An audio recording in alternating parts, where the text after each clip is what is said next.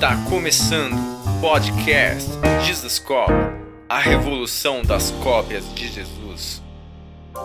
Fala galera, Jesus Cop, Douglas Gonçalves por aqui para mais um Jesus Cop podcast, toda segunda-feira, 10 da manhã, aqui nessa mesa de comunhão, de conversa.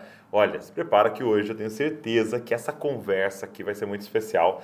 É, vai abençoar o seu coração, vai abençoar a sua vida e eu queria que você prestasse muita atenção. Ó, se fizer sentido aquilo que o Senhor está ministrando aqui nessa mesa, pega esse link, manda para as pessoas, se inscreve aqui no canal, deixa um comentário aqui que quer que o Senhor ministrou o seu coração durante esse bate-papo. Tá preparado? Vamos embora então para o podcast de hoje. Minha querida irmã Marlene Guerrato. A paz do Senhor. Obrigado por você estar aqui.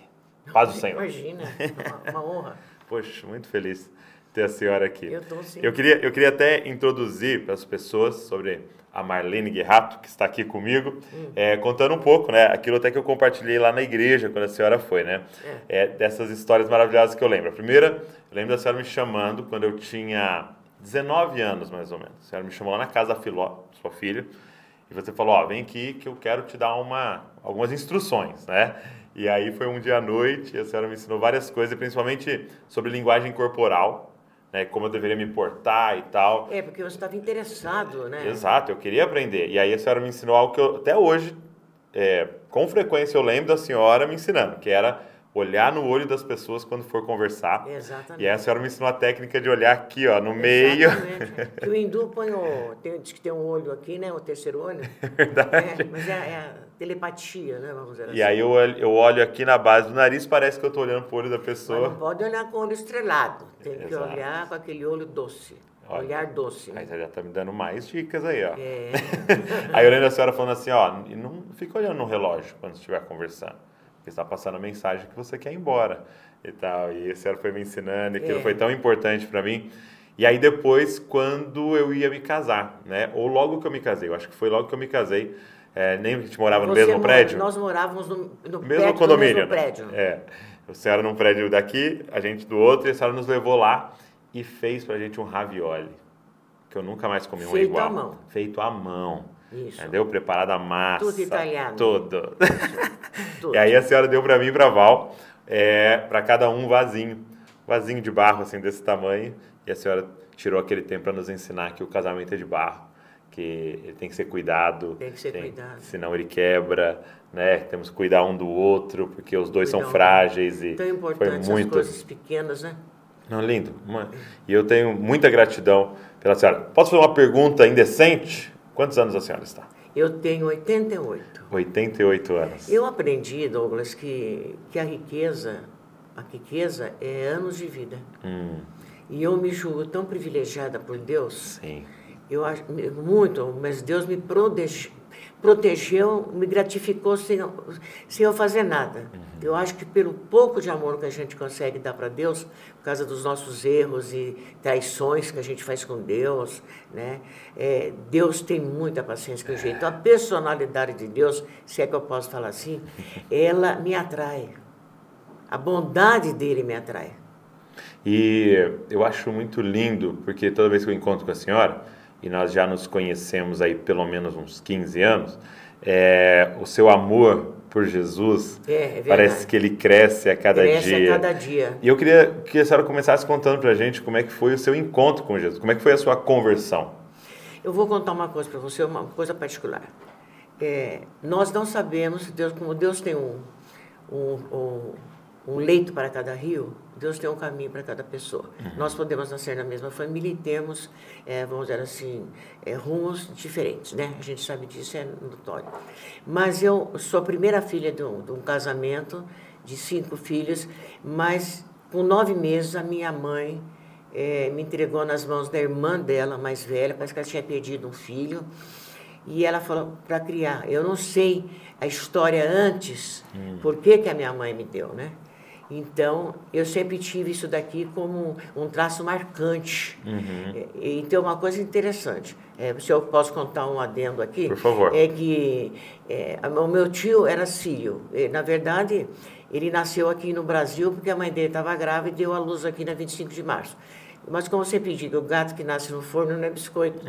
é verdade. então ele é sírio mesmo, sírio Sei, libanês. sei. Milagre Abrão, o nome dele. E ele me criou de favor. E eu sempre fui chamada de filha de criação. E é interessante como a criança tem uma sensibilidade tão grande, isso é importante falar em relação aos filhos, que uma palavrinha que você fala para a criança, ela tem uma interpretação. A criança não é burra, viu? a criança é muito inteligente. Porque nós temos um espírito dentro de nós que ele nos avisa, ele nos faz perceber é que quanto mais você fala de Deus para as crianças, mais ela vai desenvolvendo essa, essa amizade íntima com Deus, que é começa a escutar a voz de Deus, porque o trabalho da gente é fazer as crianças escutarem a voz de Deus, né? Muito bom. E não dá muita coisa. Daí, então, eu tinha sempre aquela marca, né? coisa que mar marcou bastante, e tanto é que eu sempre falei mal da minha mãe. É? Ah, sempre falei. Mas você a conhecia? Tinha contato com ela ou não? Eu conhecia minha mãe, é, meus irmãos, conheci meus irmãos, mas o que eu quero acentuar é que eu tinha uma ira muito grande dela. Bom, mas o que eu quero falar, por causa justamente depois da conversão, antes, né? E isso foi, mesmo eu sendo católica, apostólica, romana, xiita, eu, eu, eu comungava todo dia, Sim. mas não tinha ainda. E a família era muito católica? Não, Não? não. A senhora Porque é? nós temos bastante espiritismo no nosso familiar. Que era da época também, porque Bragança tinha 40 mil habitantes quando eu era jovem, né, vamos dizer assim. Então era, muito, era o limite de Bragança era o Lava Pés e o, o Jardim Público. Você veja que tamanho que era Bragança. Mas deixa eu contar uma coisa interessante. Então, olha como é interessante. É, como Deus, eu, porque assim, eu sempre pedi respostas para Deus, para mim, mas eu nunca falei para Deus, por que, que aconteceu isso comigo? Papapá, não reclamava, né? Só que eu, eu dava, já naquela época, eu não queria que ninguém me desse presente, eu queria alguém que ficasse perto de mim. Eu acho que, é, que eu desenvolvi, tanto é que eu acho que às vezes o presente é suborno. Você está entendendo? Sim. Às vezes eu acho. Mas deixa eu contar então. E daí Então você preferia a presença do que presente? do que o presente. É interessante. Mas o que, que isso influenciou a minha vida? É que o melhor presente é você, é é você ter a presença do outro. E agora, é, é, correndo, percorrendo os anos assim, mais assim, mais aqui perto, passando muito tempo, quero contar o negócio da minha mãe, que acho importante. Que quem não perdoa não entra no reino dos céus. Não é verdade? Então, eu fazendo um retiro em São Paulo, você imagina que eu andava 600 quilômetros fazer um retiro em São Paulo? Eu fui fazer um retiro e o, e o, o padre falou que era para a gente pedir perdão. E eu levei a sério aquilo. Então, eu acho que o grande começo da minha vida, embora eu já desse catecismo, já fosse casada, etc, etc, etc, foi a parte que é o grande momento da minha vida, foi nesse ponto de perdão para eu passar para as pessoas, é que se você não perdoar, você não entra no reino dos céus e você fica escravizado pela mágoa. E daí eu fui pedir perdão para minha mãe.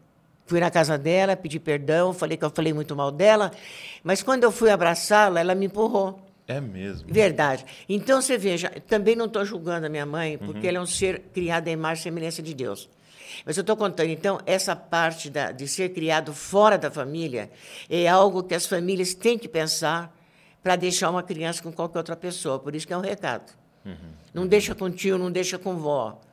Porque filho a gente cria no colo. Você deu para entender direitinho? Sim, sim. É perto, a gente tem que fazer a criança olhar para a gente. Eu quero contar que isso é um ponto importante. Mas o que acontece? Como eu tinha essa ânsia de ser amada, e a minha tia, com aquele favor que ela fez de colocar num colégio de freiras de boa qualidade, que era o colégio de Bragança, da, da da- dos jesuítas, Quem que me ensinou sobre Deus foram as freiras. Eu tive uma educação fantástica.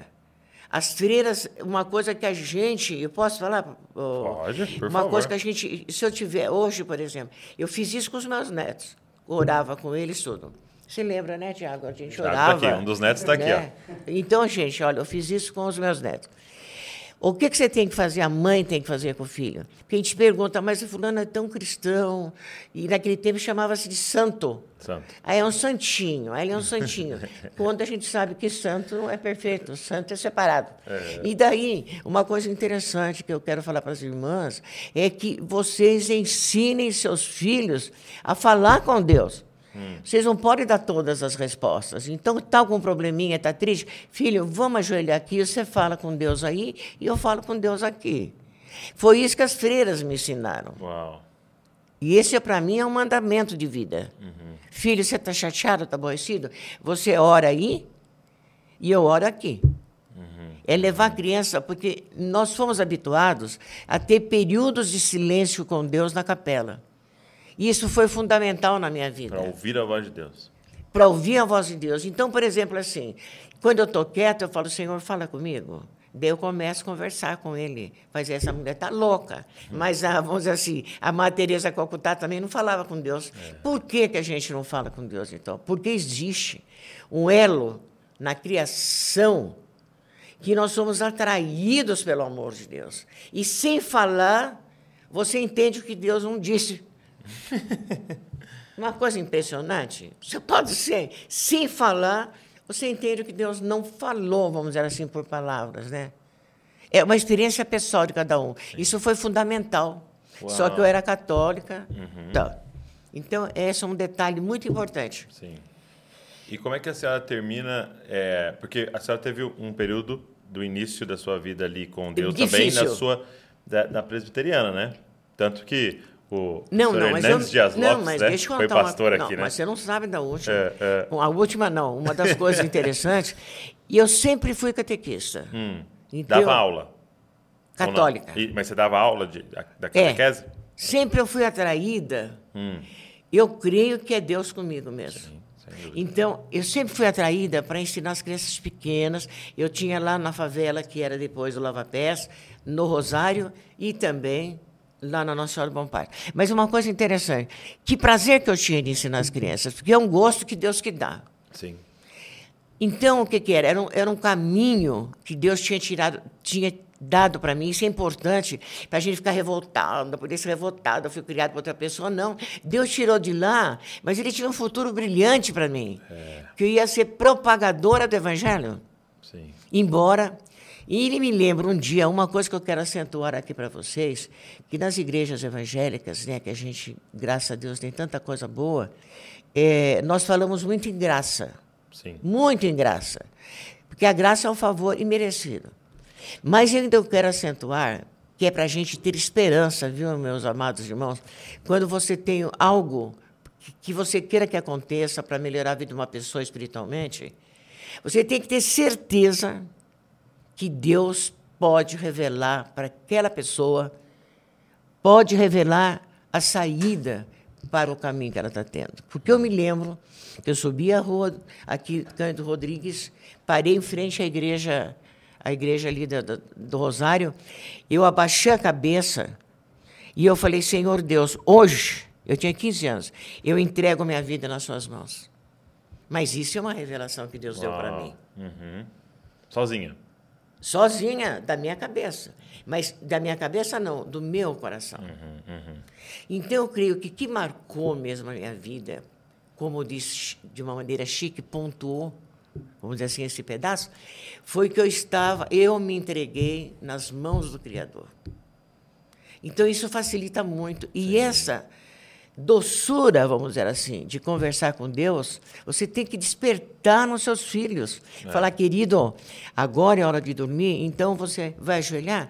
Fala boa noite para Deus, fala para Ele cuidar de você, porque daí ele vai acostumando desde pequeno a escutar Deus. Quando você morrer, ou se um dia tiver uma situação, eu acho que isso aqui é um bom conselho para vocês, vocês não acham? Muito bom, muito bom. E a senhora, e... Essa, essa católica é, praticante. Praticante, é, queria ser freira. Aula. Você queria ser freira? Nossa, eu, eu, queria tanto ser freira que eu peguei uma foto minha e desenhei o, o hábito das freiras. É mesmo? É. E eu era mesmo. Nós tínhamos é, diretora espiritual e quando eu completei 18 anos que eu me formei, eu queria muito ser freira, ir para a África, trabalhar com as pessoas pobres. Mas naquele tempo a mulher não tinha independência, né? Então eu tinha 18 anos, mas eu não tinha independência. Eu tinha que esperar os 21 para tomar a decisão. Uhum. Daí eu fui pedir para o meu pai, para minha mãe, fui pedir é, para minha tia, ninguém queria. Daí, um, então eu quero contar como que é a direção que Deus dá para a vida da gente. Eu fui à igreja em maio, era filho de Maria, aquelas coisas gostosas. Muito, muito bem tratada por Deus naquela época. E daí eu falei para Deus, Senhor Deus, Olha, isso que é interessante, gente. É, tudo, de tudo que você pode guardar, guarda o teu coração. É. porque dele procedem as veredas da vida. E eu falei assim, Senhor Deus, eu quero muito ser freira. Mas, se o senhor não quiser, então que eu seja uma boa mãe. Uau, entendi. Isso foi no final de maio. Agora, alguém me ensinou a falar isso? Revelação de Espírito Deus. Santo. Espírito Santo. E daí, então, por isso que você não pode forçar a pessoa a falar fórmulas. Você tem que falar da pessoa da pujança de Deus, do amor de Deus, de como está tomando conta de você quando você dorme. Nós não falamos muito de Deus para as, crianças, né? Você falando isso, me lembro de Jesus perguntando, né? Quem o povo diz que eu sou? Depois ele perguntou para os discípulos, quem vocês dizem que eu sou? E pensando nisso, ele poderia ter falado, "Ah, repetem comigo, eu sou filho de Deus, o Cristo. E ele não faz, né? Ele espera eles terem uma revelação do Pai, né? Ah, nós, interessante que não se fala muito em revelação. A gente fala de alguém revelar alguma coisa para nós, orando, esperneando, sei lá, fazendo o quê? Mas a revelação, como é que Jó fala? Jó fala, Deus fala com a gente à noite. Deus inspira no nosso ouvido, gente. É que os nossos ouvidos estão moucos, estão fechados para a voz de Deus. Porque se você prestar atenção, Deus aponta na rua, aponta em tal lugar, aponta para você o que você deve fazer. Uma coisa interessante disso, você prepara é, alguma coisa importante para falar com, tem- com Deus não se fala coisa importante. Com Deus a gente pergunta: o senhor quer desse jeito? O senhor está querendo assim? Não é verdade? Seja né? feita a tua vontade. É. Então, em maio, a senhora faz essa oração. Fiz oração. Daí, 31. Quando chegou no final do mês, o meu o rapaz que morava em São Paulo foi morar em frente à minha casa e ele me pediu em namoro. É mesmo? Mas eu dei uma de bonitona. E daí, uma de gostosa. Não, vamos primeiro conversar, porque namoro naquela época é sentar no banco da praça. Aham. Mas ele me acompanhava na comunhão todos os dias. E eu fiquei namorando dele em junho, ele queria casar já em novembro. Eu falei, não posso. O que, que é isso? E daí, daí nós, sabe aquela loucura? E porque lá também não se demorava muito para casar. Como era o nome do seu esposo? Hugo. Hugo. É, italiano. Italiano, né? O Guerrato. E daí, deixa eu contar para vocês como é interessante. Eu quero falar para vocês aprenderem que esse é é um marco na minha vida. Se eu tenho, gente, eu tenho vontade de chorar, eu não vou chorar. Mas se eu tenho hoje descanso na minha alma, começou junto com meu marido no casamento. Então, eu quero falar para vocês a importância do homem também no casamento. Né? E daí, eu- nós eh, resolvemos, então, casar no dia do aniversário da mãe dele. Então, a senhora tinha 18 anos quando casou? Hã? A senhora tinha 18 anos quando casou? Não, não. Eu já tinha 20. 20. 20 anos. Eu trabalhava como professor. E daí, é, nós casamos. No dia do uma- aniversário da mãe Hã? dele? No dia do aniversário da mãe dele? Da- da- no dia do casamento da mãe. É, casamento. Então nós casamos, mas o mais importante, gente, que todo esse glamour. Eu estou também pensando em escrever um livro é, sobre arquitetura e. como é que chama? Para jovens que vão se casar como se fosse aquele, aqueles livros encadernados, sem vergonha, assim, Aqueles de- de aspiral, feinho, é, sobre como construir um arquiteto e um, um- um engenheiro e um arquiteto. Ok. Nós precisamos para o casamento. E eu vou explicar nessas duas profissões como é que você constrói uma casa. Uhum, E o arquitetura constrói o lar, porque depende muito de enfeite, de palavra e de tudo. É muito fácil de ler. Qualquer um vai ler. então, bom, gostaria tá de bom. falar. Escreve então, mesmo, hein? Escreve, escreve mesmo. Vou escrever, vou começar essa semana. Isso aí, isso daí. Então, deixa eu contar uma coisa para vocês, gente. A importância que eu quero dar para vocês, não tem vergonha de falar. Naquele tempo não tinha aquele glamour de viagem de lua de mel, não sei o quê, camisola para cá, não sei o que lá para lá. É tudo muito simples. Gente, é, é, eu estou com 88, eu casei com 20, 60 anos atrás, gente. Não é verdade? Aham. Estava 10 anos que tinha terminado a Segunda Grande Guerra. Mas deixa eu contar. E nós, o meu marido, quando ele entrou no quarto do nosso, do nosso, do nosso, nosso casamento, no dia, a primeira palavra que eu falei no dia do meu casamento foi: vamos rezar. Nós nos ajoelhamos, nós dois segurando a mão um no outro, e nós oferecemos nossa vida para Deus. Isso é importante no casamento. E não vai falar que eu sou formidável, maravilhosa. Eu estou falando que a graça de Deus estava descendo sobre nós. Sim, exatamente. Olha, Senhor Deus, não deixa a gente separar a não ser pela morte. Segundo, por favor, não deixe nossos filhos conhecerem as chamas do inferno. Porque nós não tínhamos esse vocabulário é, do, do, Novo Testamento. Sim, eu não tinha. Sim, sim. Eu sabia a, a, a, ler assim a, o missal, né, que tinha latim e português. E eu falei para Deus assim: olha como é interessante, como Deus não esquece. Eu falei para ele: olha, senhor Deus, ele queria muito ser freire. Eu falei: olha, eu não faço questão de ter neto, mas que meus filhos sejam padres e freiras missionários. É mesmo. E sabe o que aconteceu? Hum. Deus não deu o que eu pedi, mas Ele deu o que eu esperei. Porque todos trabalham no Evangelho. É.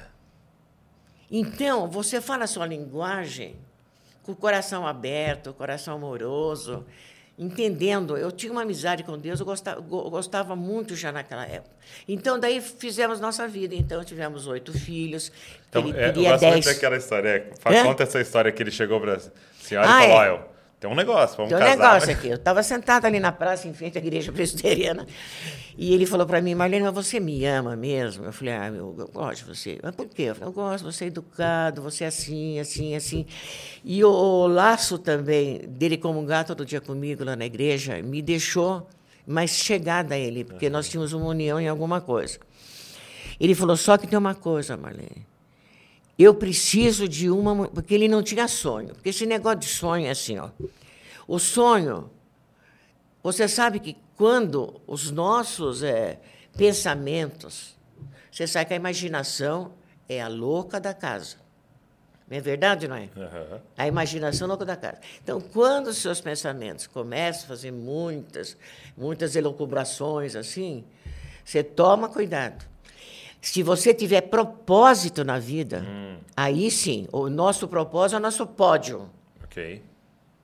E o meu propósito é ter uma família. Uhum. E hoje os jovens, hoje os jovens estão se acasalando e não estão se casando. Hum.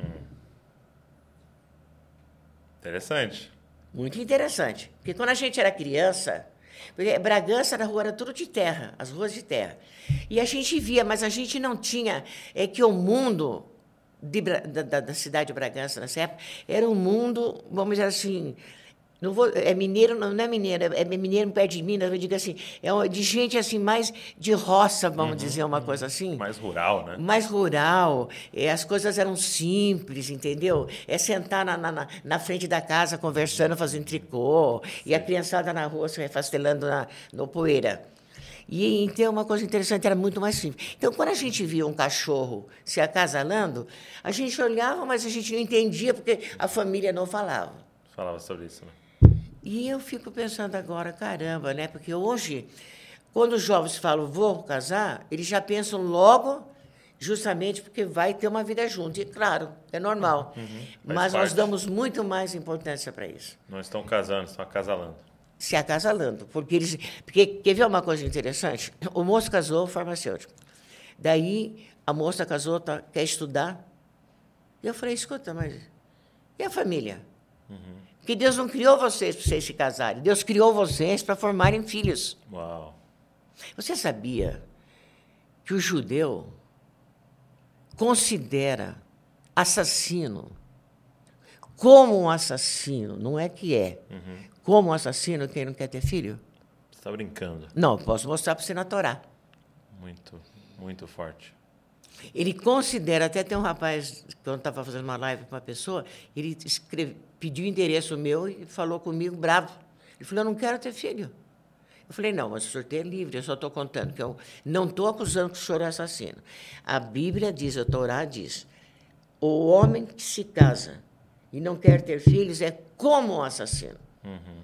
Porque também João também aparece lá, né? Também uma, uma, mais ou menos um assunto sobre isso que agora eu não estou me lembrando agora.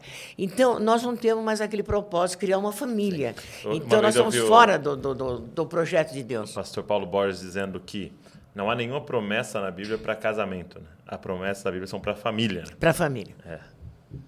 Que o propósito do casamento é nos tornarmos uma família. Né? É. E daí ele falou, Marlene, precisa é. de uma mulher que, que precisa de uma mulher, Marlene, que queira ter dez filhos comigo. Você quer? Pois sabe por causa do quê? Ó, acho que quase todas aqui acabavam o namoro, viu? É? O- acho que a maioria aqui ia terminar o namoro, Você falar quer ter obrigado. 10 filhos comigo? Sabe por causa do quê? Eu quero ter uma casa, não precisa ser grande, mas eu quero ter uma mesa grande. Três metros e meio, botar toda a meninada em volta. 12 lugares. E uma vez o meu marido estava na ponta da mesa, é como aquele rapaz que estava aqui, e ele falou não sei o que para mim. Eu falei, não, mas os teus olhos, como é que eu falei? Só o teu olhar já basta. Falei, e daí ele ficou todo feliz. Eu falei, é assim que a mulher tem que ter seu marido. E daí, eu era bem espertinha também, né? E o que que você respondeu? É. Ah, daí eu falei, mas vamos começar. Muito bom, muito bom. Não, porque eu tinha projeto de começa por um, né? Não, Exato. mas eu era coerente. Sim. Eu não queria ter uma família, porque na nossa na igreja católica... mas antes disso, você tinha já pensado assim, quantos filhos a senhora queria ter? Não, não, não tinha A senhora queria ser freira, né? Mas eu posso falar uma coisa para vocês, não tem vergonha, eu não sabia nem como as coisas funcionavam, gente. Naquele tempo, a Sim. gente não tinha informação. Ou quando a minha neta de 10 anos falou, vó, eu aprendi na escola hoje como é que nasce uma pessoa, fiquei horrorizada Sim. de a professora mostrar para uma criança de 10 anos como é que nasce uma criança. Sim. Porque era tudo muito em segredo. A mulher dava luz, ela ficava um mês dentro do quarto, não saía. É, é, diferente. Era tudo assim muito, é muito interessante, muito sério, né? E é uma coisa interessante. Hoje as mulheres pegam as crianças, levam a luz no rosto das crianças, não tem cuidado com essa meninada. Então, daí eu falei assim, então vamos começar. Eu, eu aceito a proposta. Então é o seguinte, você tem que ter proposta, você tem muitas, você tem que ter propósito. É, Nem toda proposta leva você há um propósito. a um propósito. E qual era o nosso propósito? Uma família. Uma família. Uma mesa. E ele falou: vou dizer uma coisa para você, você é professora. Eu vou sustentar minha família. Você fica em casa, hein? Tomando conta das crianças. Das crianças. Ele estava bem intencionado. E assim foi, né? E ele era muito responsável nisso. Ele não tinha estudo, porque ele nunca gostou de estudar, ele gostava de, de vendas, essas coisas. Foi um homem muito responsável. É. E uma vez, as mulheres têm que aproveitar as experiências, gente. Quero falar para vocês, mulheres, sejam inteligentes.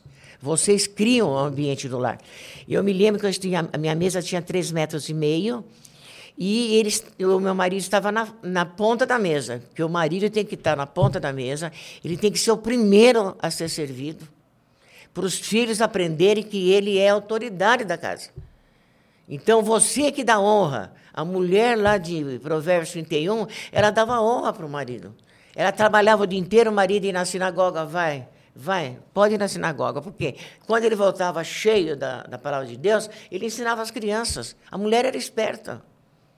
Porque ninguém substitui uma mulher. Não é verdade? Nem um verdade. filho substitui uma mulher. Então, ele estava sentado com aquele braço dele loiro, que ele era... Ele, o Arthur lembra muito o meu marido, assim, É. o porte grande. Porque o, o, o Tiago está mais grande, mas o Arthur é mais baixo que você, né? Então, ele lembra assim... Então, eu, eu, eu para agradá-lo, eu falei assim, Hugo, você lembra quando você falou para mim que queria as crianças em volta da mesa? Olha que belezinha. Todo mundo comendo com o fruto do seu trabalho. E nisso Que- vocês tinham oito filhos. Oito. Oito. Não é consolador um homem É isso? É maravilhoso. Porque o homem hoje não é fortalecido pela mulher, você concorda? O homem briga. Aliás, a mulher briga muito com o marido. Eu acho que nós estamos, eu, eu creio, pelo, pelos convívios, nós não temos mais palavras que constroem. Tanto é que eu queria falar sobre a palavra, porque se o mundo foi feito pela palavra, o mundo do teu lar é feito pela palavra. Ele só se torna lar quando você põe a palavra de Deus dentro dele. Eu quero escrever esse livreto, um opúsculo. Né? Construa o seu lar com a palavra. Ok, ok.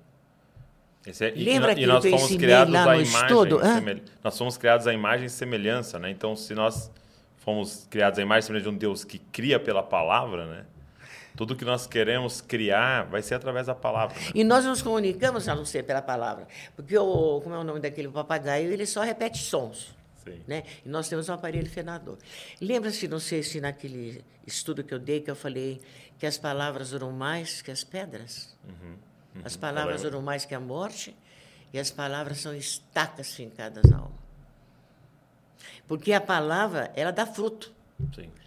E é daí por isso que a gente tem né, que usar sempre a palavra em cima. Naquele livro, naquele livro, eu contei, acho que eu contei, eu tenho medo, porque a gente já está velha, perde a memória, mas acho que eu já contei nesse livro, A Dádiva da Bênção, hum. que quando você põe a mão sobre o filho e abençoa, aumenta a imunidade. É mesmo? Ou, é que eu emprestei o livro. pesquisa.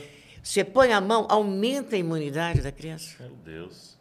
Outra coisa, meus amados. E os judeus fazem isso semanalmente, né? É. No Shabá, abençoam os filhos, né? É. E uma coisa interessante também, não deixa seu marido sair de casa sem abençoá-lo.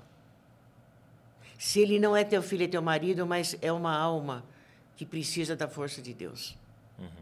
Mesmo hoje, meus filhos, quando vão me visitar, eu levo-os até a porta e falo: o senhor guarda a tua entrada e a tua saída. Sim. Nós deveríamos ter. É, Man, é, ah, é para cá. É, deveríamos ter, desculpa, é, maneiras, aprender novas maneiras da gente conversar. Por isso que eu falo, se o mundo foi construído pela palavra, porque Deus sustenta o mundo com o dedo dele, com a palavra dele. Até hoje ninguém destruiu a palavra de Deus. Não. Eu sustento a minha amizade com as pessoas, sustento a minha amizade com os meus filhos pela palavra. Sim. Que a palavra ela me impede de ser infiel a Deus. Porque quando você peca, você é infiel a Deus. Isso que é importante saber. Quando, por isso que eu penso em, em programas de, de, casamento, que a gente, quando vai fazer um aconselhamento, meus queridos, a gente fala, ah, porque ela disse assim, ela disse assim. Bom, vamos pegar então um eixo. Nós temos que ter um eixo na vida. Vamos pegar um eixo? Uhum. Qual é o eixo? O eixo é esse. A palavra. A palavra ele está errado de acordo com a palavra. Ele não está errado só de falar para você alguma coisa que não devia, mas ele está contra a vontade de Deus. É. Nós não pensamos nesse aspecto. Que é um aconselhamento bíblico, né? É bíblico. Não é eu acho, a minha opinião, eu não gostei. Não é. é a palavra, né? É. Muito bom. E, e aí você tinha esse sonho de ter dez filhos, né? É, daí tivemos oito. Isso, tiveram oito. E o que aconteceu? E o que aconteceu é que nós criamos aquela criançada maravilhosa. Uhum depois meu marido morreu por imprudência, morreu com Como, 38 que anos. Hã? Foi imprudência mesmo dele. Foi, é, foi. Mas não estou falando mal acidente dele. De carro? Acidente de carro, é. Uhum. Ele, é, sabe aquelas estradas estreitas, né? Uhum. E ele estava indo para São Paulo, são 600 quilômetros. Né? Eu estou falando assim, fala imprudência porque o diagnóstico uhum. foi... Né, que, ele, ele fez uma manobra errada. Não, ele, ele não tinha duas pistas, era uma. E ele pensou que ele poderia estar andando só naquela pista e um caminhão apareceu de repente na. Uhum. Apareceu de repente? Não, ele que estava adiantado. Uhum. Mas eu não estou falando mal dele sim, nunca, sim, sim. porque ele foi uma pessoa especialíssima na minha vida. E, e como é que foi, meu Marlene, esse dia? De receber ah, essa notícia? Ah, mas eu faço questão de contar para vocês, hein? Porque eu aprendi nas Sagradas Escrituras que existe, preste bem atenção, meus amados. Eu estou falando especialmente para o público, né? Sim, sim. Então, que existe, que nós temos um, é, uma hierarquia entre os anjos, né? Uhum. Potestades, tal, tem o, os seráficos, né? Tem uh, vários. E daí, eu não sou especialista nisso, mas existe anjos na Bíblia que são destruidores. Uhum. Eles são chamados para destruir. E eles são obedientes a Deus. Eles não perguntam por quê, não. Eles obedecem. E daí é, eu aprendi que do, de Gênesis até Apocalipse existe um anjo destruidor. E daí, conversando com seu pai, tomando café na casa dele um dia, não sei se você sabe disso. Não sei. Fui tomar café com ele lá, que aliás eu preciso ir também, porque eu tenho que entregar um presente para sua mãe. E daí eu falei, pastor, eu vou ensinar um negócio para o senhor. Então repete comigo, você pode fazer comigo? Não? Claro. Primeiro. Primeiro. Coríntios. Coríntios. 10, 10. 10, 10. Mais uma vez. 1 Coríntios 10, 10. Mais uma vez só. 1 Coríntios 10, 10. Não murmureis para que não sejais destruídos pelo exterminador. Você acredita que seu papai, quando ele vai dar curso. Eu já vi ele fazendo isso. Ele começa falando assim, ó. 1 Coríntios 10, 10. Depois ele não fala mais, ele só faz assim. Não murmure. Uma das coisas que eu sempre insisti muito para as crianças é não reclamar.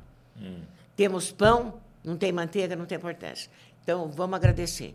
Então, nunca reclame de nada. E essa, eu trazia essa regra para mim. E quando, naquele dia, eu quero, eu quero contar para vocês aprenderem comigo. Não que eu sou boa, gente, porque a graça de Deus se revelou através de mim. E para os meus filhos também, que eles lembram até hoje. Então, eram o quê? Oito crianças, tinha a minha cunhada que estava na minha casa, tinha a tia do meu marido, porque o, a, o meu marido tinha, quando a minha sogra morreu, nós pegamos a, a tia que morava com eles e, e eu convidei ela para morar comigo. Cuidar dela. Cuidei dela até os 75 anos.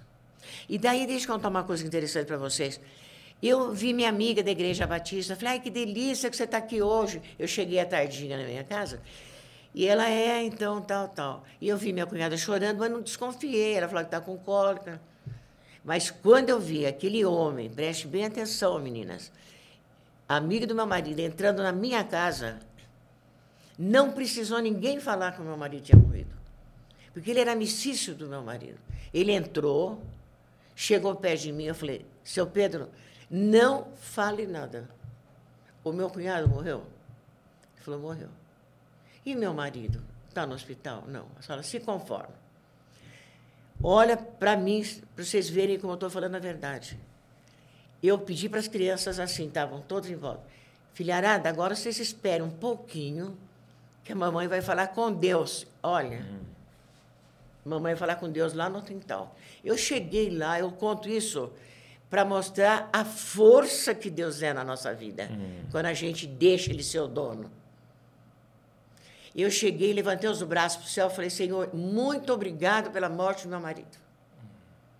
Eu quero te louvar na hora do sofrimento. Eu não quero te louvar na hora da alegria. Eu sei que o Senhor vai tomar conta de mim, vai tomar conta das crianças, porque são seus filhos. Muito obrigado, Senhor.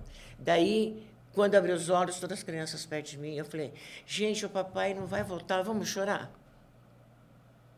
Nunca reclamei para Deus por que, que tinha acontecido isso. Nunca. E chorei aquela noite, chorei aquele dia, mas nunca mais eu chorei. Eu chorava sozinha, mas perto das crianças não. Meus filhos podem ser testemunha disso. Sim. Nunca reclamamos. Nós éramos tão felizes que Deus encheu de alegria a nossa casa, porque o nosso amor bastava para os oito. Eles não brigavam, de vez em quando tinha uns tapas aqui, uns tapas lá. Tinha cinco cachorros, três gatos, passarinho, cágado, mais não sei o quê, tudo junto com a criançada. Tudo depende da gente aceitar a vida como ela é, como Deus mandou. Mas acontece o seguinte: nunca perguntei, mas outro dia, meus amados, Deus conhece as coisas do nosso coração. E eu estava sentada na minha casa. Não faz isso muito tempo, faz uns três meses. Estava pensando na vida. E estava vendo que tudo que eu pedi para Deus, Ele não deu. Ou tudo que eu pedi, mas o que eu esperei, Ele deu. Ele me deu. Tirou da casa da minha mãe. Fui estudar com alguém que me fez estudar. Me deu inteligência. Sim. Me deu vontade, porque é Ele que me movimenta. Eu me movimento com Ele. Daí, eu estou aborrecendo muito? Falando, não. Não. Pelo ele me de movimenta e outra coisa, não, eu estou falando. Fale e, tudo pra gente. E daí, eu penso que estou falando de mim, mas você quer que eu Não, fale as eu coisas? quero, e daí, quero. então, o que aconteceu?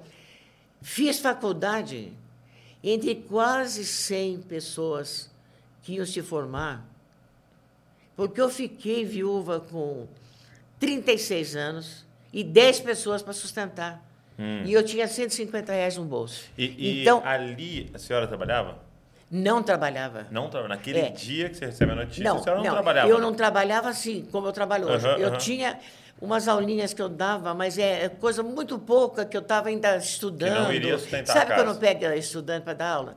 E daí, num colégio de, eh, eh, de, de formação de professores, Uhum. mas Deus que me deu, né? Mas era pouca coisa. Uhum. Mas daí eu, olha, então deixa eu contar para vocês, e daí que coisa interessante.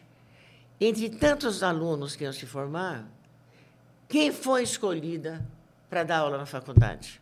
Eu. É mesmo. A professora teve que mudar para outra cidade da cena. Marlene, você vai dar aula no meu lugar, mas você tem que fazer pós-graduação. Foi daí que eu comecei a fazer pós-graduação. E olha como uma coisa, quem que preparou para mim? O meu Deus. Sim. Eu não fui eu que acolhi a tia, eu que convidei a mulher. Aurora, não more sozinha. Você tem 50 anos. Naquele tempo, quem tinha 50 anos era velho. Venha morar comigo. Eu tinha 23 anos. Era a primeira vez que eu ia morar com meu marido sozinha, porque eu sempre morei com minha sogra. Venha morar comigo. Espírita roxa, moça. Aquela senhora. Mas eu falei, venha, não fica sozinha na vida 50 anos.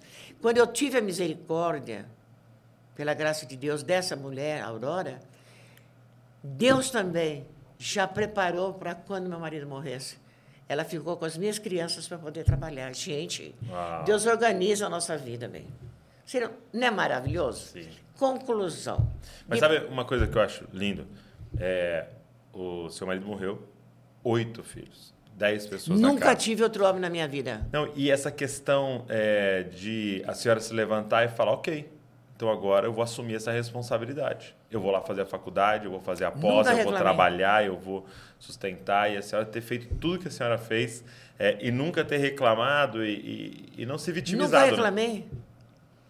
Porque não podemos reclamar para Deus porque Ele permitiu uma coisa assim. Mas aí, então, Hum. outro dia, pensando bem em casa, eu falei, engraçado.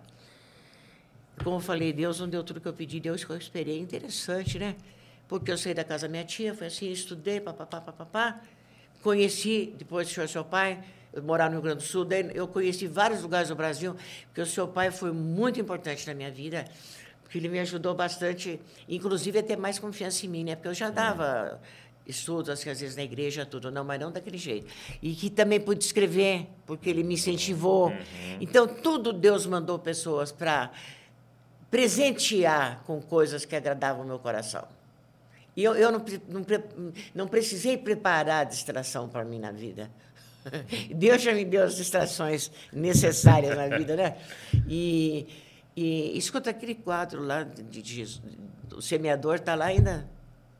Da- no escritório? É. Eu acho que tá. É, então. Que eu pintei para ele, né? Ah, Semeador. é. verdade. Então, então, deixa eu contar uma coisa interessante para vocês. Por que que hoje, eu, mesmo como mãe, com tantas crianças, a tia, eu tenho liberdade para pregar o evangelho? Porque eu não tenho marido. Verdade.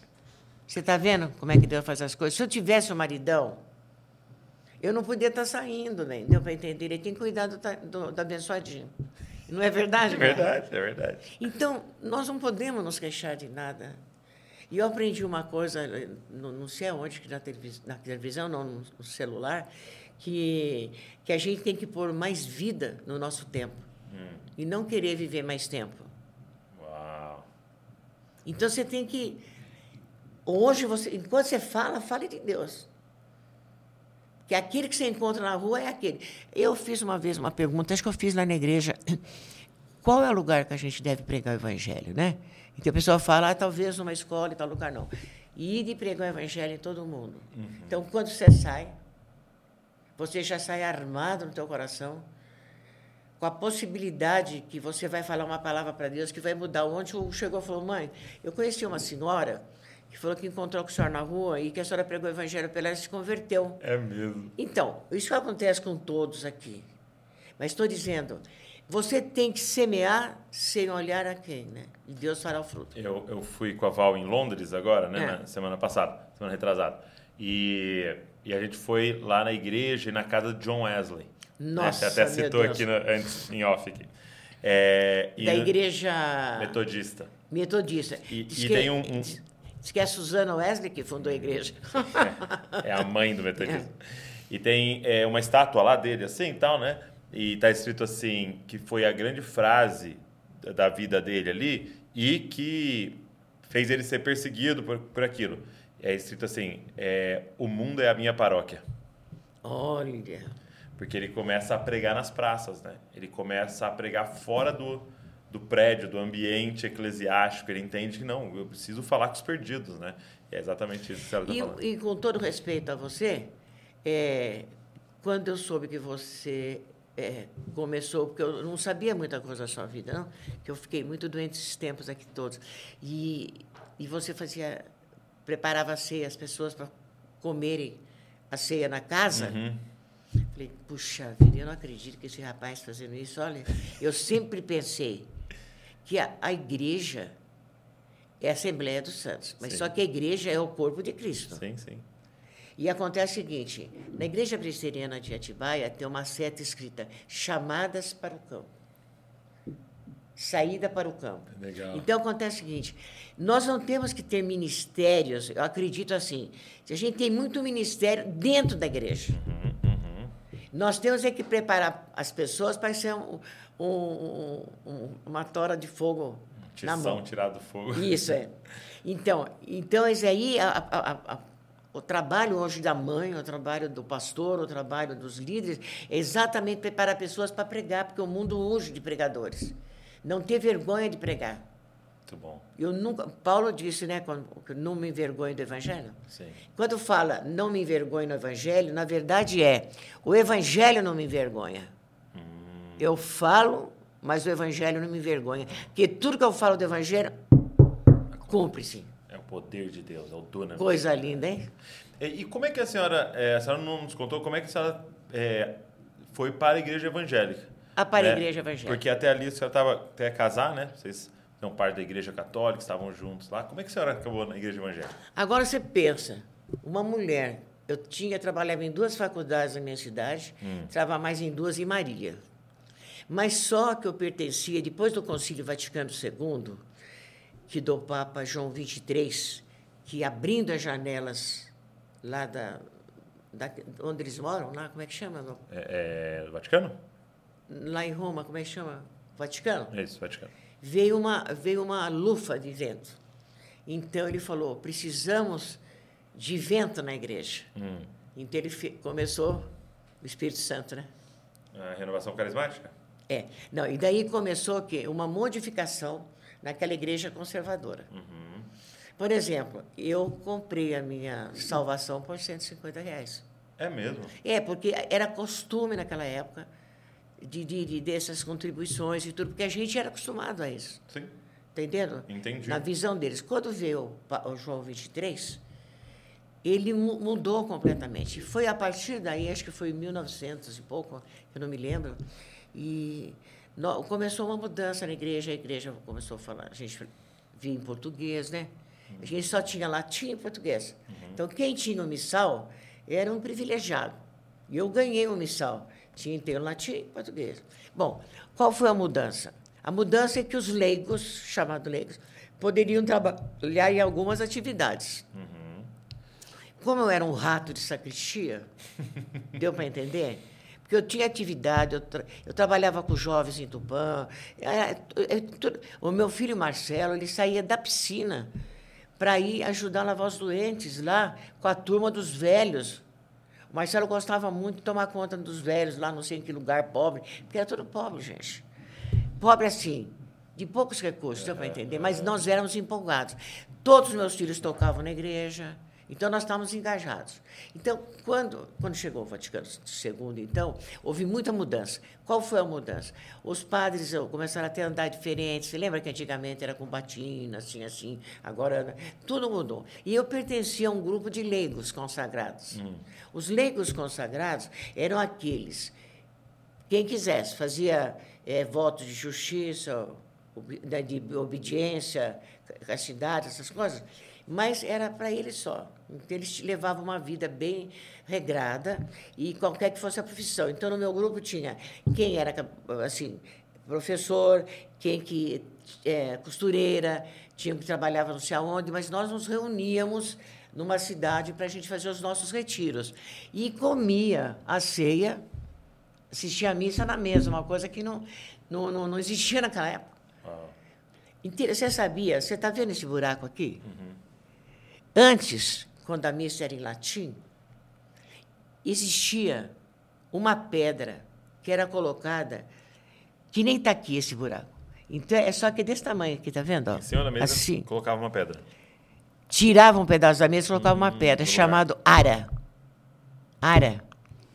Já ouviu falar essa palavra?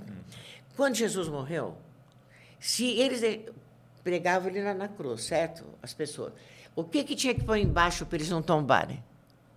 Põe um monte de Pedra. pedras. Foi ali que foi feito o sacrifício. Então ali chamava-se ara, aquelas pedras. Então é- o, a, a ceia, que era só do padre, assim, é, é, pão e vinho, era só para o sacerdote. Eles davam para nós a hóstia. Então tinha ara. Outro dia encontrei com o nosso amigo querido lá, o padre, esqueci o nome dele, era franciscano, não me lembro.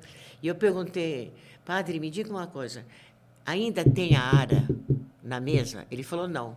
Depois que a missa começou a ser é, rezada, o padre virando para o público, daí tiraram a pedra. É, então era tudo muito muito assim reservado, muito assim, não era misterioso, era só reservado, muito respeito e tal. Não sei se valeu a pena a informação. Uhum, uhum, é. Então houve muita modificação na igreja, nas igrejas, as igrejas mudaram o modelo, uhum. não é verdade? Então e houve modificação também na ação dos leigos. E começaram a aparecer, vamos dizer assim, grupos que se reuniam, tal, tal, tal, o que não acontecia, porque o sacerdote era a figura principal, papapá. E eles começaram a ajudar as pessoas. E eu sempre, qual foi a pergunta que você fez para então, mim? Então, como é que a senhora chegou na igreja evangélica? Na igreja evangélica. Você imagina que eu pedi para minha tia, ela tinha meu marido ficar com as crianças, eu andei 600 quilômetros até São Paulo para fazer um retiro. Uhum. E quando eu cheguei, olha como é uma coisa interessante, quando eu cheguei lá naquele colégio de Santa Trindade, uma coisa deliciosa. E eu vi uma mesa muito grande e um sacerdote com aquela colinha assim. Falei, nossa, mas que moço bonito. Eu pensei, estou falando a verdade. Porque eu vi, uhum. nossa, mas que padre bonito. Não, porque ele era, ele tinha uma figura. Porque é uma coisa interessante, gente. Uma coisa é a cara e outra coisa é a fisionomia. É isso que eu quero explicar para vocês. A pessoa pode ter olho azul e pode ter olhar fulminante. É. Hitler tinha olhos azuis? Sim. E era um carrasco. E eu, que tem, outro dia chegou um senhor em casa, eu, fiquei, eu falei, Hugo, eu falei, mas que pessoa que a gente não cansa de olhar para ele. Ele tinha um ar de paz. Não tem pessoas assim? Sim. Que transmite uma coisa boa? E daí eu falei, nossa, mas que coisa linda. Que... Fui lá, falei, oh, o senhor podia me mostrar quais os livros que eu posso ler aqui? Ele falou, pode ler todos. Todos evangélicos os livros do retiro que okay, eu fui fazer. Ok. E o primeiro livro que eu li evangélico foi O Poder do Louvor, que combinava comigo, que eu não gostava de reclamar. Entendi. E eu li o livro, já levei oito para minha casa e já propaguei. Fiz, ó, o que aconteceu? Eu vi uma senhora com, com, com, com assim, com coisa na mão. Falei, escuta, que livro é esse seu? É a Bíblia. Eu falei, a Bíblia? A Bíblia?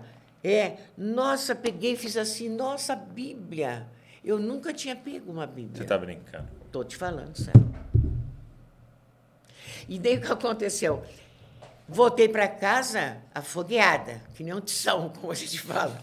Contente, fui falar para o padre se eu podia fazer oração em casa para papai, ele não deixou. Não pode fazer oração em casa, não. Viu como é o negócio e tal? Foi quando também houve aquele negócio da, de modificações, de, de partidos, etc. Essa mudança que houve. E o que aconteceu, então? Eu peguei a Bíblia e eu comecei a ficar tão apaixonada pela Bíblia. E eu tinha, vocês vão pensar que é mentira, não, eu tinha 13 atividades na Igreja Católica.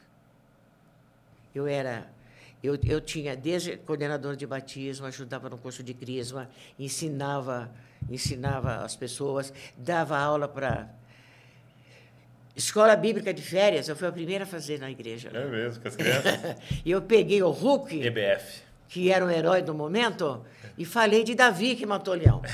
Só que eu, as pessoas começaram a perceber que tem alguma coisa que estava mudando e que eu estava falando muito da Bíblia. Hum, hum. Começaram a perceber. E eu preferia agora é, dizer que eu tinha 47 anos e eu, a, a, igreja, eu não gostava, que eu choro muito, fico triste.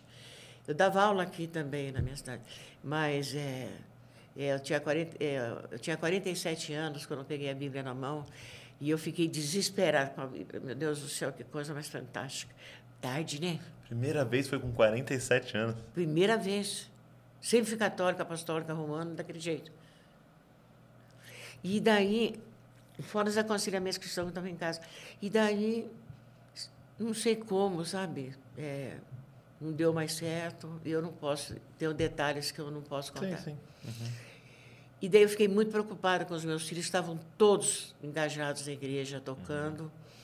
E uma senhora católica chegou na minha casa e falou: por que, que essa criançada está toda quieta aí? Eu vou levar vocês num lugar que vocês vão gostar, que tem um, um moço novo lá, que vocês vão gostar de conversar com ele.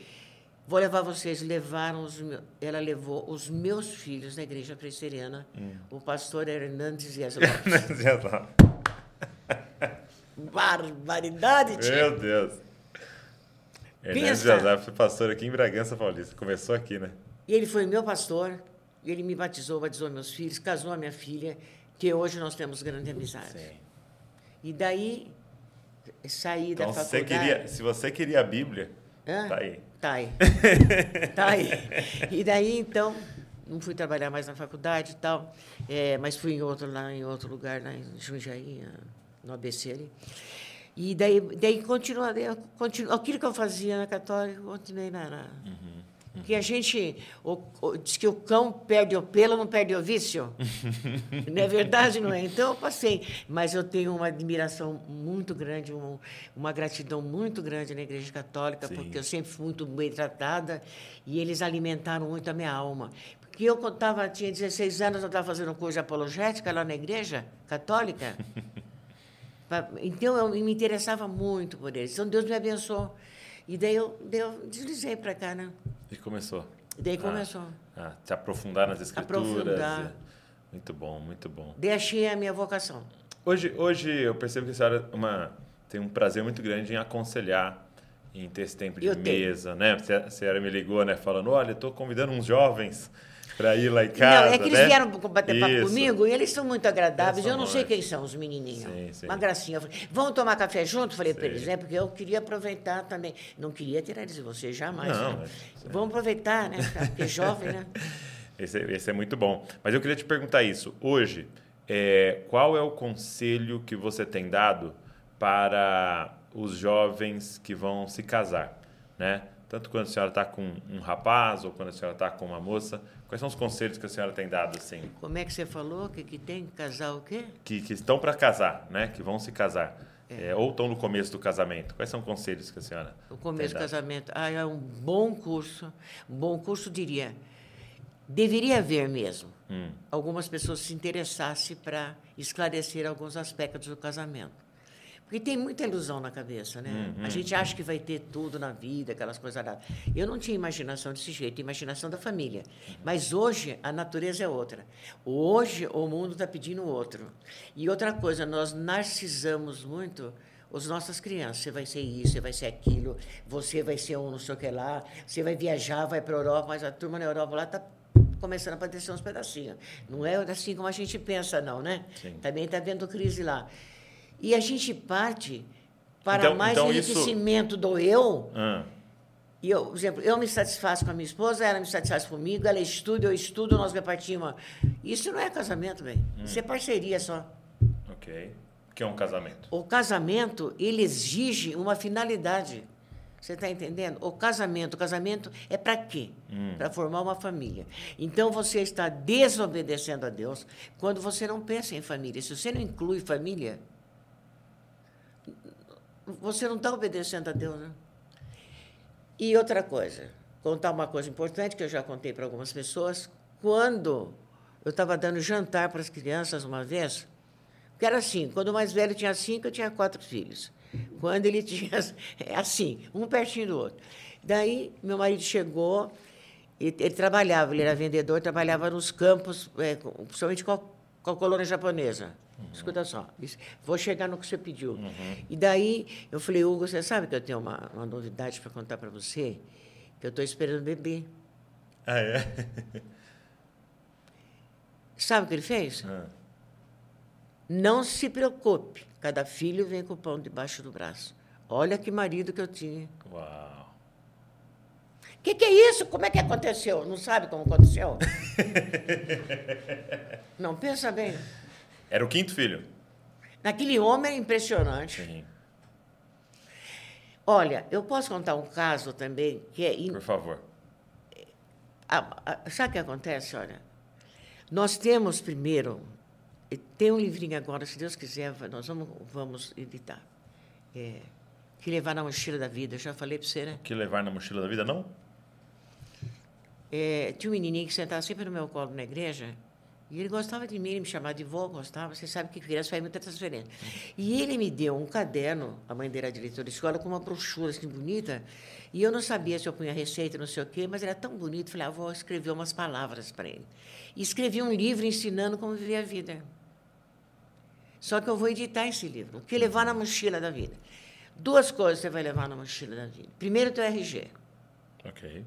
Só que o teu RG, tudo que vem da terra, não pode, vai fazer diferença no céu por causa da graça de Deus. Uhum. Mas a terra, ela pode servir o céu em alguma coisa. Uhum. Mas as bênçãos é Deus que dá. Tudo. Se a terra tem fruto, tal, tal, tudo é Deus que dá. Então é o seguinte, você tem que explicar para o seu filho que ele, o material genético seu vai ser o material genético dele. Uhum. Agora, espiritual, você é filho de Deus. Uhum. O Arthur. Então ele tem um novo RG. O seu RG é que você é filho de Deus. Uau. E daí, eu estava falando outro dia com o Arthur, eu falava com o Arthur, Arthur, quando alguém ligar para você, você fala, perguntar, quem é que está falando? Você fala, é o servo do Senhor. Daí outro dia, nós estávamos. Eu, eu, e ele falava. Falava. Daí outro dia, desculpa de falar, vocês vão falar um palavrão não? não. E outro dia, e a mãe dele está conversando com ele, eu falei, Filomena, diga para aquele cachorrinho, porque cachorrinho às vezes a gente fala assim, em tom de brincadeira, fala, né, Tiago? Seu cachorrinho sem vergonha. Entendi, eu vou entender. Entendi, entendi. Ele me chamou no telefone. Ele falou, vó, eu não sou cachorrinho, não. A senhora esqueceu que a senhora me ensinou que eu sou servo de Deus? Aí caiu a minha cara. Entendi, entendi. Deu para entender? Porque pega. Pega. Pega. Então, agora esqueci o que eu ia falar. Eu vou dar na mochila, na mochila. Então, então primeiro, leva o então, RG. Segundo. Sua identidade. Você leva uma bússola. Hum. Saber norte, sul, leste, oeste. Que é a Bíblia. Hum. Toca aqui. Estou gostando desse livro aí, hein? É uma graça. Eu começo com relacionamento. Muito bom. A vida é um relacionamento. Você tem que marcar a sua vida mostrando o relacionamento de Deus teve com você e falar para as pessoas que eu tenho vontade de chorar, eu tenho vontade de chorar, fico comovida de tanta bênção que eu recebi na minha vida. É. E porque eu também não não é que por quê não, pela bondade de Deus, mas não pode reclamar. No tempo certo Deus vem coisa. E daí o que, que você perguntou para mim? E aí estava te perguntando hoje, quando a senhora está com esses jovens que vão se casar, ou recém-casados, né? É. É, quais são conselhos que a senhora tem dado, né? E um deles é, é tem que ter propósito, que é a família. O né? propósito. É, é, a família. E outra coisa, o homem hum. perdeu, por causa da, da situação da, da, assim, da, do mundo, ele perdeu aquele vigor. Hum, no hum. meu tempo, o homem tinha um vigor e tinha um, uma, uma honra, não, como é que chama? Um orgulho de ser homem. Uhum. Entendeu? Hoje não. A virilidade, né? A virilidade, eles estão perdendo a virilidade, eles estão muito efeminados, muito, muito assim, femininos. Uhum. Não é efeminados, muito femininos. Eles já não gostam de fazer força, já para entender negócio, porque, na verdade, é a cultura do prazer, né? Uhum. O hedonismo, né? É?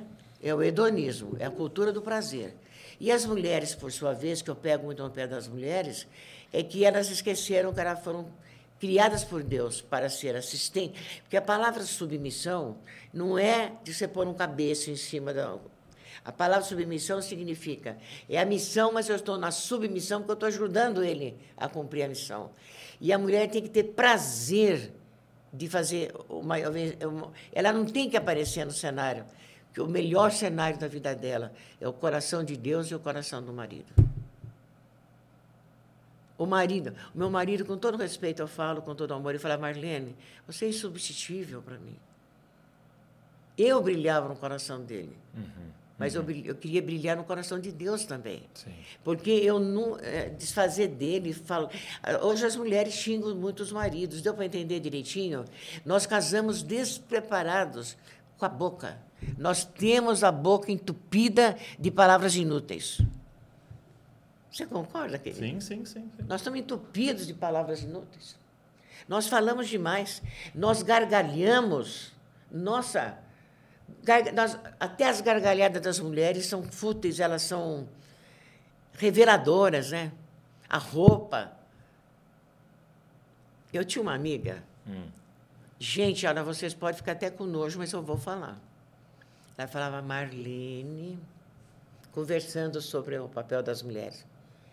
Quando eu vou ao banheiro, olha, o meu marido,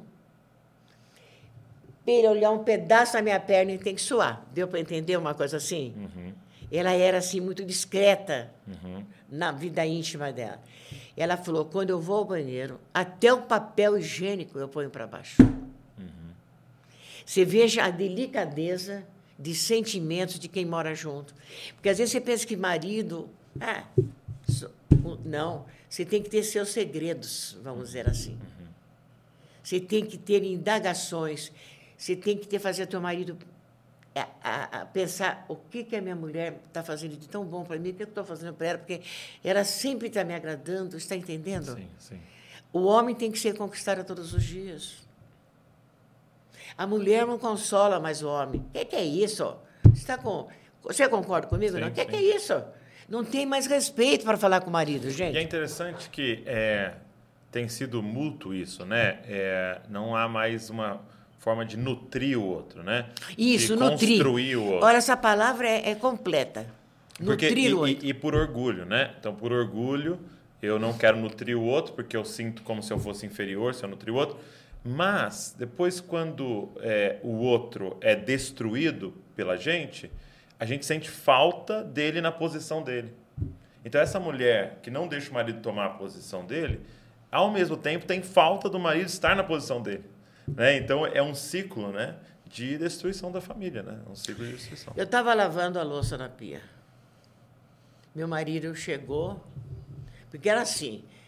Tinha o dia que eu ia sair com ele sozinha, a gente ia jantar fora, tem que ter o dia para nós. Ele falou assim para mim, Marlene, vamos comer uma pizza em Atibaia? E eu estava com o garfo na mão. Estava lavando o garfo, eu fiz. Vai já. E deu. Eu não posso falar para o meu marido, você é um banana. Não pode fazer isso para o marido. Uma vez eu dei um estudo com seu pai lá. Posso contar? Claro. Eu estava dando um estudo sobre cantar de Salomão ali. É. E falei assim, gente, mulheres, olha, vocês tenham paciência com o teu marido. Mima teu marido, mima. Mima. Ele não vai sair de perto de você. Porque ele sente segurança no seu amor, na sua atenção. Um dia ele vai...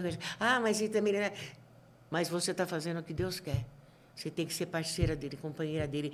Porque tudo que ele fizer de mal, alguma coisa você vai poder estar no meio também, sendo responsável. E saber falar também com o marido, que eu acho importante. Mas eu estava lá, eu conversando, e eu falei assim: se o teu marido chega em casa e ele fala, ah, eu não estou com vontade de jantar, não vou jantar. O que, que é isso? Por que, que não vai jantar? Não, não pergunta. Se ele já falou, você fala, então tá bom. A hora que você quiser, eu faço para você depois. Quer dizer, dá trabalho para a gente, a gente tem que engolir muita coisa e tal. Mas para manter o bem-estar para os filhos, correto? Porque os filhos têm que ver que os dois estão bem. Porque quando a mamãe está triste, a, a casa está triste. Quando o papai está preocupado, todos ficam preocupados. Uau. Então, os dois é que dão a dança dos relacionamentos. Sim. Muito lindo. Muito interessante. Muito bom. E, e daí, o seu marido falou: Não, eu vou tomar um banho, eu vou deitar. Então tá bom, meu amado, vai tomar um banhinho, então, descansar. E outra coisa muito interessante: quando a pessoa falar que está cansada, você não pode falar, imagina cansado, o que, que é isso? Fez nada. Não, não, não fez nada. Ó, tem que falar, não, mas olha, deve cansar mesmo. Porque daí você fortalece, é interessante isso, fortalece a ideia dele. Você não pode ir contra a ideia dele. Você não tem conhecimento. Daí, eu estava falando assim, vocês deixem que ele vá e ele vai deitar. Tá bom. Você dá logo a jantinha para as crianças, vai lá com o teu marido. Ele é o primeiro na tua vida. Os filhos não. E eu considerava meu marido assim, primeiro meu marido, Depois, depois os filhos. E daí, e ele também. Que um dia minha filha foi reclamar para ele: ah, a minha mãe fez isso, isso, isso. Olha, eu vou dizer uma coisa para você. É a primeira e última vez que você fala da sua mãe. Se a sua mãe falou, ela tem razão. Pode voltar. Pronto. Não deixava. Acabou. Então, daí, você pega o teu marido, você vai lá, ele está lá. Você não precisa falar nada, gente. As mulheres têm que aprender isso. Elas não precisam falar. Mulher fala muito. Mulher é uma gralha. Deu para entender? É galinha cacarejando. Ai, meu Deus do céu. Então, eu acho que ela fica cacarejando. Você vai lá, você deita do lado dele, você põe a mão embaixo do pescoço dele. Com a outra mão, você puxa ele para o teu peito, aqui, ó. Mas você não fala nada. Você só fala, Deus te abençoe, descansa o teu coração, Deus está com a gente, descansa a alma. Fala só coisa boa e ora com ele. Acabou. Resolveu o problema dele. Mas a mulher, ela ela está perdendo esse carinho que ela tem que ter, porque ela trabalha e ela não faz assim. Entendi. Você concorda? Sim. Esses papéis, né? Esses papéis que estão ficando... Eu acho, eu vou dizer uma coisa para você bem, de coração. A minha maior realização não é. Eu estou muito feliz de estar conversando, contando essas coisas, mas ser mãe, formar uma família, cujos filhos tenham direção de Deus, só isso é para eu ajoelhar e orar.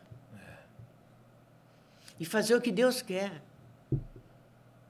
O mandamento de Maria, Maria tem um mandamento: façam tudo o que ele mandar. Não é? E, e eu queria te fazer essa pergunta. É, e para os pais? Se você pudesse deixar, assim, um conselho para os pais hoje, qual seria? Conselho do filho em relação ao pai? Não, de nós como pais, né? Para É. os pais hoje, os pais de crianças. É, os pais, eu, eu acredito que seja assim, porque hoje nós estamos dando muita independência para a criança. As crianças, elas não têm freio. Ok. Eu recebi uma visita, né? E quando as crianças queriam que mexer em tudo, ou fazer aquela coisa, eles têm que saber os limites.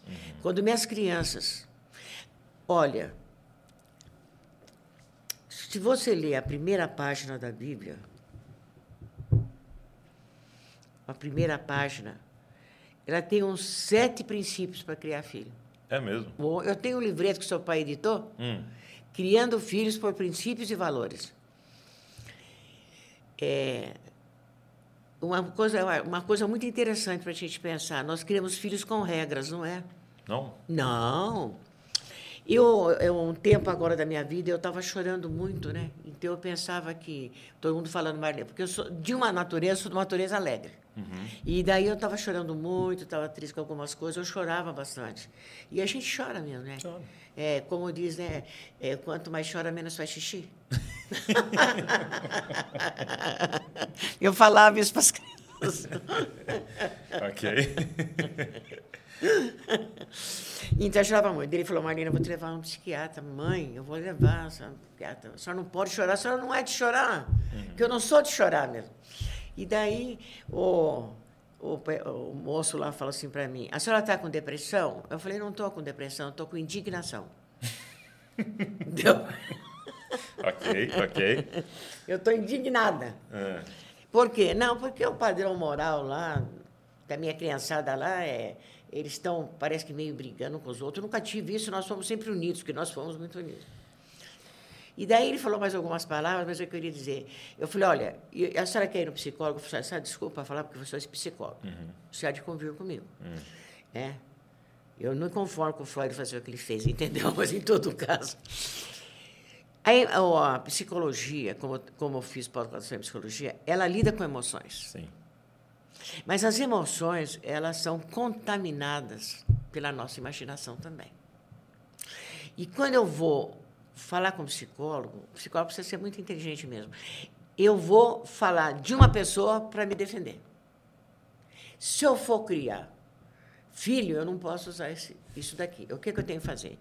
Eu tenho que pegar uma escala de valores. A escala de valores que nós temos é no, no Monte Sinai.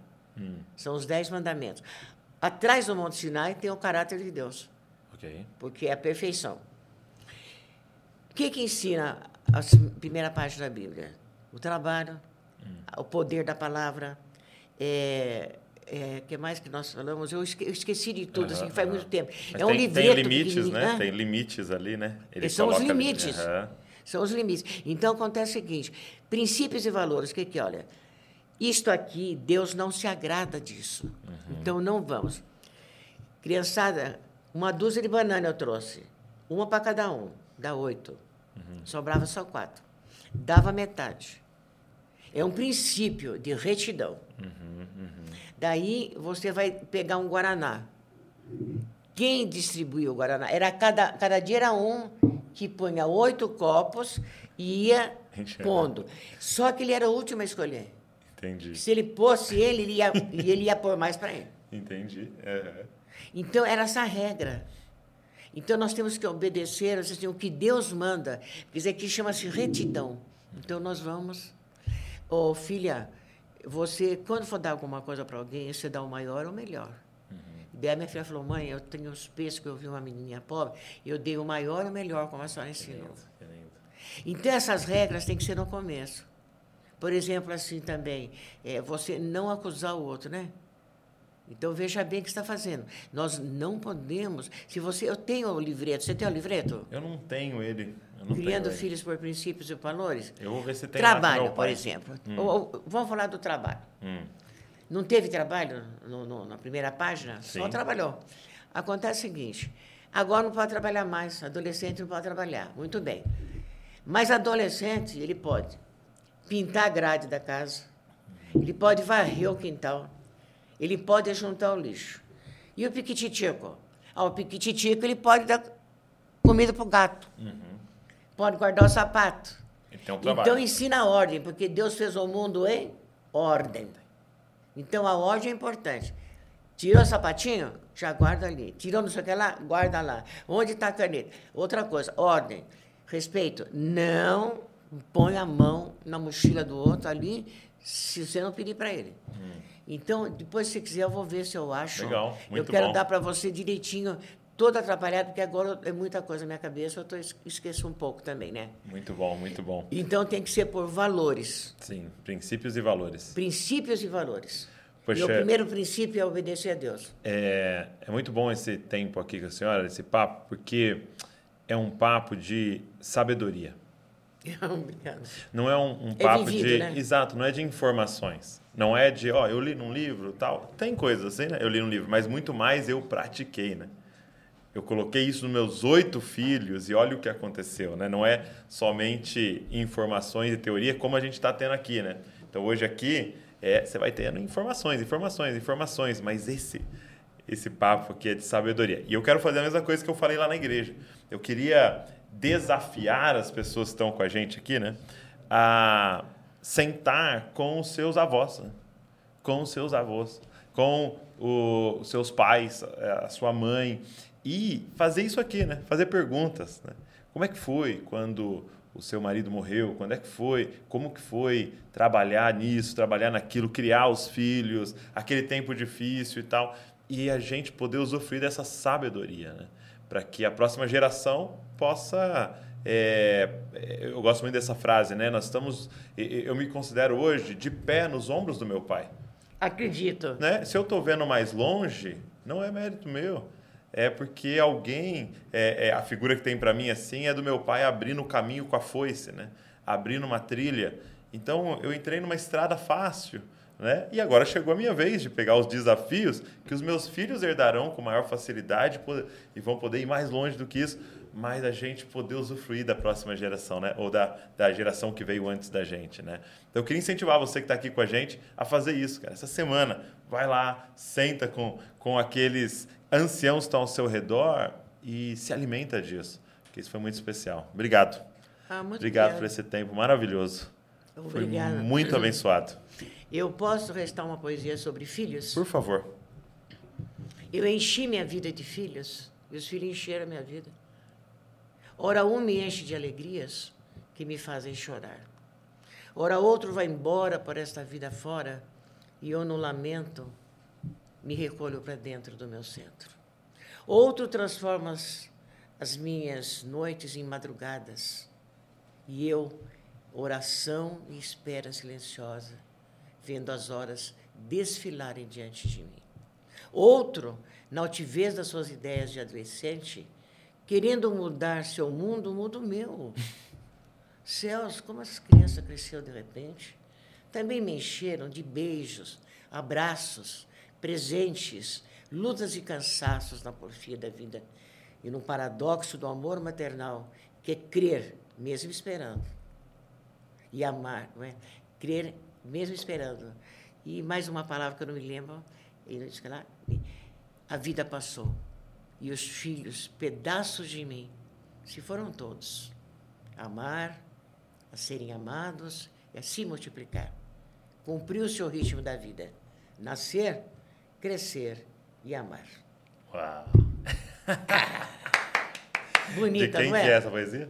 É minha. É sua. Maravilhosa. maravilhosa. Então, eu acho que é assim que a gente encerra o nosso papo de hoje. Obrigado a você que ficou até aqui com a gente. Pega esse link, manda para as pessoas, vamos abençoar o maior número de pessoas possível. Deixa um comentário, curte esse vídeo, se inscreve aqui no canal e eu vou deixar as redes sociais aqui da irmã Marlene para você poder seguir ela lá no Instagram, que ela está colocando vários vídeos É. lá, tem sido maravilhoso. Estou muito feliz e é, Deus abençoe você e não se esqueça, você é uma cópia de Jesus. Obrigado, irmã. Obrigado. Que Deus abençoe vocês também. Tudo que eu falei aqui é pura verdade. Amém. Tudo, tudo, tudo. E se eu omitir alguma coisa é porque é de importância não para mim, mas para outras pessoas que eu não quero colocar elas nesse assunto. Sim. Tá bom? Obrigado. Muito obrigada, viu, filho? Valeu.